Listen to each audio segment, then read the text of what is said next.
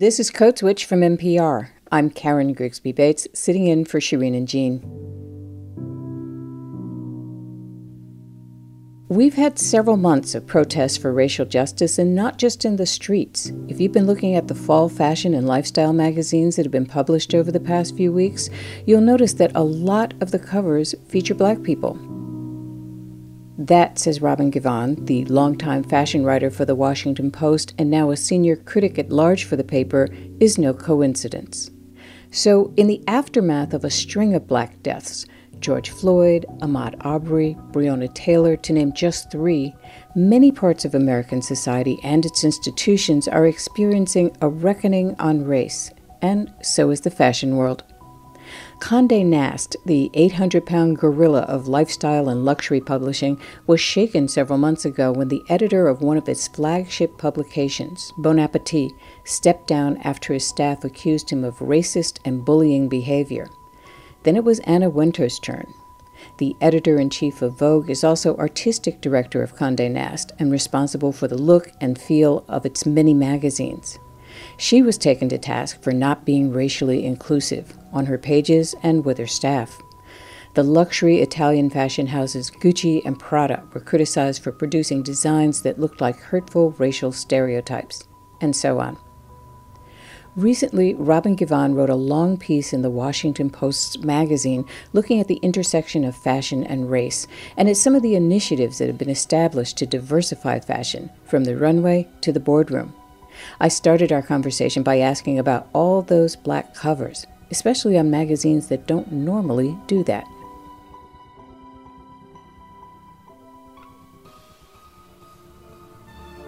The September issues of fashion, and I would say a lot of the glossy magazines, even ones that aren't strictly fashion, have always been a big deal. We've always looked forward to them to see what was happening. Vogue this year had about two dozen different covers with two really beautiful ones by black artists. There was a Kerry James Marshall painting and another one by Jordan Casteel. Vanity Fair had an Amy Sherald, is that right? Yeah. Painting of Breonna Taylor. Uh, that had been commissioned especially for us.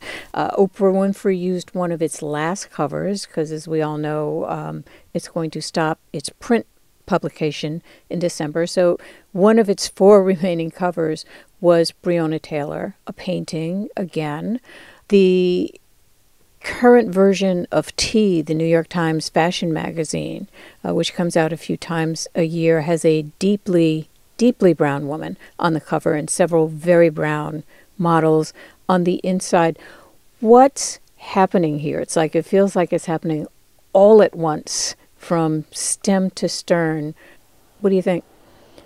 Well, you know, you, you mentioned the, the British Vogue cover with multiple black activists and uh, agitators and prominent people. Um, and in, in many ways, I think um, British Vogue has really been a leader in, in this regard. Of course, British Vogue has a black editor in chief. Exactly. Um, Edward Enninful has been at the helm of British Vogue now for, I think, about two years, mm-hmm. uh, something along those lines. And when he took on that position, the first man, the first black person to take on that role, um, he went in with a very intentional desire to make British Vogue more diverse. And, you know, that was part of his mission statement. And also wrapped up in that was he wanted to maintain the, the same aspirational fantasy aspect of the magazine. He simply wanted to invite more people into that fantasy.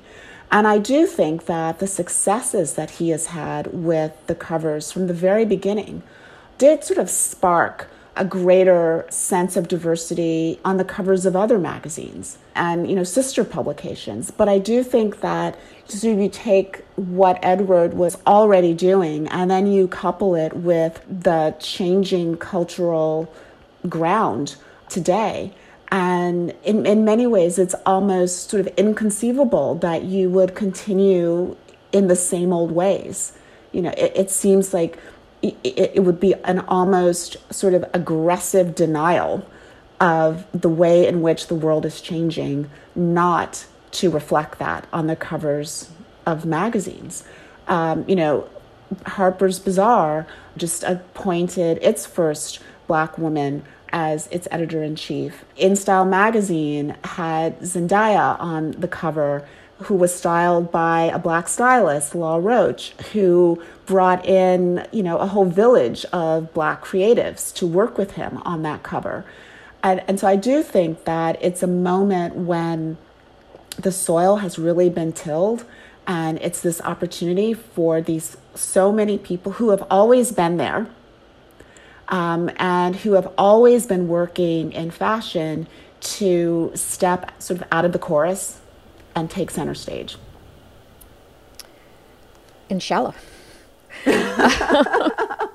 I want to ask you though how cyclical you think this is, or maybe this is different from previous iterations of this. I mean, I can remember as far back as the 70s when there were people saying, you know, we need more black models. And then it would go away and it would come back again, um, especially in those times when you would have designers whose entire lineup. Uh, was pretty alabaster. The people were like, "What? You know, this is the well, back then, the 20th century or the 21st century, and you're still doing this. Um, so that part is cyclical, but this feels a lot bigger than just we need more black models. Yeah, I mean, I. I, don't know the answer to, to the question of what sort of lasting changes that this moment might create. But I do know that for years there has been a focus on a more diverse range of models, both on the runway and in fashion editorials, as well as in advertising. And if you look at the changes in that particular area of the fashion industry over the last, you know, five to 10 years, it's dramatic. And, uh, you know, I think some would argue that now, if you looked at a runway show or an editorial that didn't have some element of diversity, it, it would be the odd duck out. It would really, it, that runway show would stand out. It would be notable and people would be talking about it.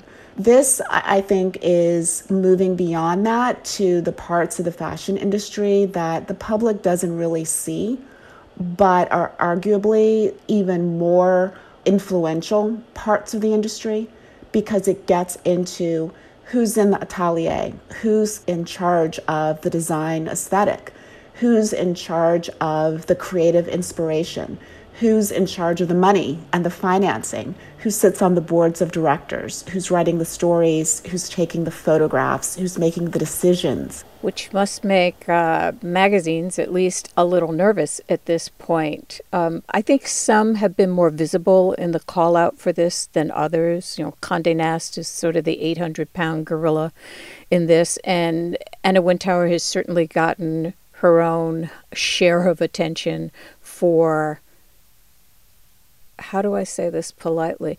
For the need for more diversity at Vogue, at Condé Nast. You spoke to her after this big call out. Did she have some sense that this was really, this change is inevitable and that she needs to be ahead of it rather than being pulled in its wake?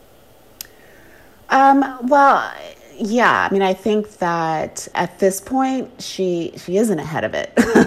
you know, she really is. Uh, you know, trying to. She's playing catch up, and this is someone who has been at the helm of Vogue for more than thirty years. Um, she's artistic director of Condé Nast, and is uh, charged with overseeing a vast array of magazines.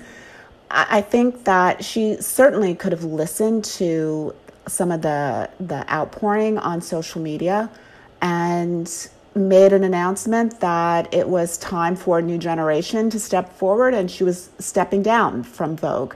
But instead, she made uh, the decision to sort of plant a flag and you know not let this sort of be the final chapter of her legacy. But I will say that Anna does seem to be very aware that social media taketh and then social media taketh some more right i mean social media does not say oh you know that uh, negative assessment that we had a year ago you fixed it congratulations it's all good But I think she does realize that she's on the hot seat. And she said that if a year from now, um, there's another conversation and there's no evidence of change or significant movement and progress, that she is responsible for that failure. That's setting a pretty measurable uh, deliverable for her. It, it is. Um, I think, though, that there is a sense that um, that's the only option. That if there's anything that does distinguish the many initiatives and, and the movement that has sort of overtaken the fashion industry, it is that all of them have some kind of metric attached to them. Now, whether or not, you know, the numbers will ultimately make the difference, I think is, is a big question because diversity is numbers and companies like Gucci that have had issues with um, you know racially insensitive products coming to market are companies that also had you know 15% of its U.S. Uh, employee base black. And let's uh, tell people who aren't aware of what this is what the product in question was. Because when I saw it, my eyes kind of popped out. It's like, you're kidding. They let this out in public? What? Yeah, it, it, it was a, a, a, turtleneck sweater. It was black with a very exaggerated collar. So the collar came up over the wearer's nose. So there was a, then a cutout for where the mouth would be, and that was rimmed in red lips. So it looked like this sort of strange half blackface turtleneck. And you know, when you when you looked at it in online, you know, as part of an e-commerce uh, page, it was incredibly striking and startling, and you were left going, "How did this happen?" But then you also start thinking, "Okay, well, you know, the sweater probably came in different color stories, as they say in fashion." and perhaps you know people were looking at a version that was in a different color mix and it just who knows you know i think one of the important things that Gucci's president and also the chairman of Gucci's parent company said was how did this offensive product go from conception to the marketplace? And no one in the US said anything about it. None of that none of the employees of color of which there are a significant number said anything. And that raises the question of either they did not feel comfortable being able to speak up or felt that if they did, their, their words would fall on deaf ears? Some black people here, anyway, are not waiting for um, the fashion industry to get its act together. They're making demands of it, saying, if you can't figure it out, we are going to help you figure it out. No, we're going to figure it out for you. Um, talk a little bit. You mentioned the 15% rule. Tell us what it is whose creation it was and how, in your estimation, it might manage to push the needle a little bit. The 15% pledge was created by Aurora James, who is also the founder of Brother Vellies, which is uh, an accessories line. And she is black. She grew up in, in Canada. And during that period when everyone was posting messages of solidarity on social media, um, she essentially said that as a black business owner, her desire was to, to, to really put some meaning, some teeth behind these symbolic gestures. And so she chose 15% because it was sort of generally reflective of the percentage of black people in the in the US. And she the pledge essentially asked major retailers to assess what percentage of their shelf space is given over to products from black owned companies. And she said that as a business person, she knew that that number was going to be in the single digit percentages and to pledge to raise that to 15%. And she's been able to uh, get brands like Sephora and West Elm to sign on, Um, and she also has been able to get Vogue to sign on uh, to pledge to raise the percentage of the freelancers that they're hiring, photographers, stylists, to 15% black. Wow, that's impressive. Which is a huge leap considering that uh, they've had exactly one black photographer shoot the cover Uh, of Vogue Two in its more ago, than yes. 100 year history. Yes. Yeah, yeah, okay. Finally, I'm hoping this will last and expand, but I'm wondering if I might not be calling you five years from now saying, Robin, what happened? It started out so well. what do you think? Does this feel like this is sort of a turning point and that moving forward, this is the way the world will work until the next turning point at least, but that we won't slide backwards into this kind of monochromatic vision of the industry and the aesthetic the industry celebrates um, or celebrated maybe in in the future?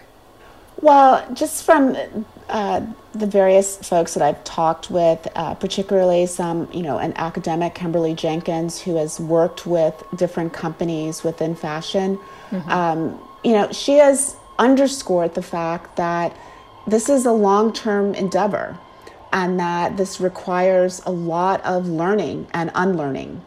And so I do think that the companies that have really invested do recognize that this is not something that's going to be fixed lickety split, that it's going to it's going to take um, a lot of intentionality and it's going to take a lot of um, long term focus. I also think that, you know, right now, the initiatives that really seem to have taken hold are those that have been founded by people who are sort of part of the industry, who have reached out, you know, open-handedly across the void and said, "We want to work with you to improve this industry that we all love." Mm-hmm. Standing in the wings, also sort of pounding on the door, um, you know, is are other initiatives that are much more confrontational, much more focused on these sort of traditional monuments need to fall and we need a totally new generation. So I suspect that if the more diplomatic, kinder, gentler version doesn't work, then there will be those ready to move forward who don't have such um, a gentle approach. Kind of like when Malcolm X said to someone uh, pointing to Dr. King, you'd better deal with him, because if you don't, you're going to have to deal with me. So uh, let's see what happens. Robin Givhan, Pulitzer Prize winning fashion critic of the Washington Post. Thank you very much for your time and uh, and for your analysis. I could talk to you all day, but you'll fall asleep and you have a life and you have to go off and do other things. So thanks very very much. Thank you.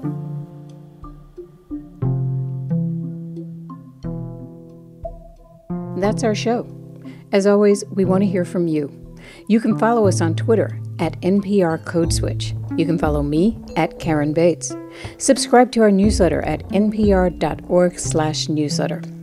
This episode was produced by Jess Kung and edited by Steve Drummond and Leah Donnella. And a shout out to the rest of the Code Switch fam: Shireen Marisol Meraji, Gene Demby, Kumari Devarajan, Alyssa Jeong Perry, Natalie Escobar, and L.A. Johnson. Our intern is Alyssa Beheza. I'm Karen Grigsby Bates. See ya.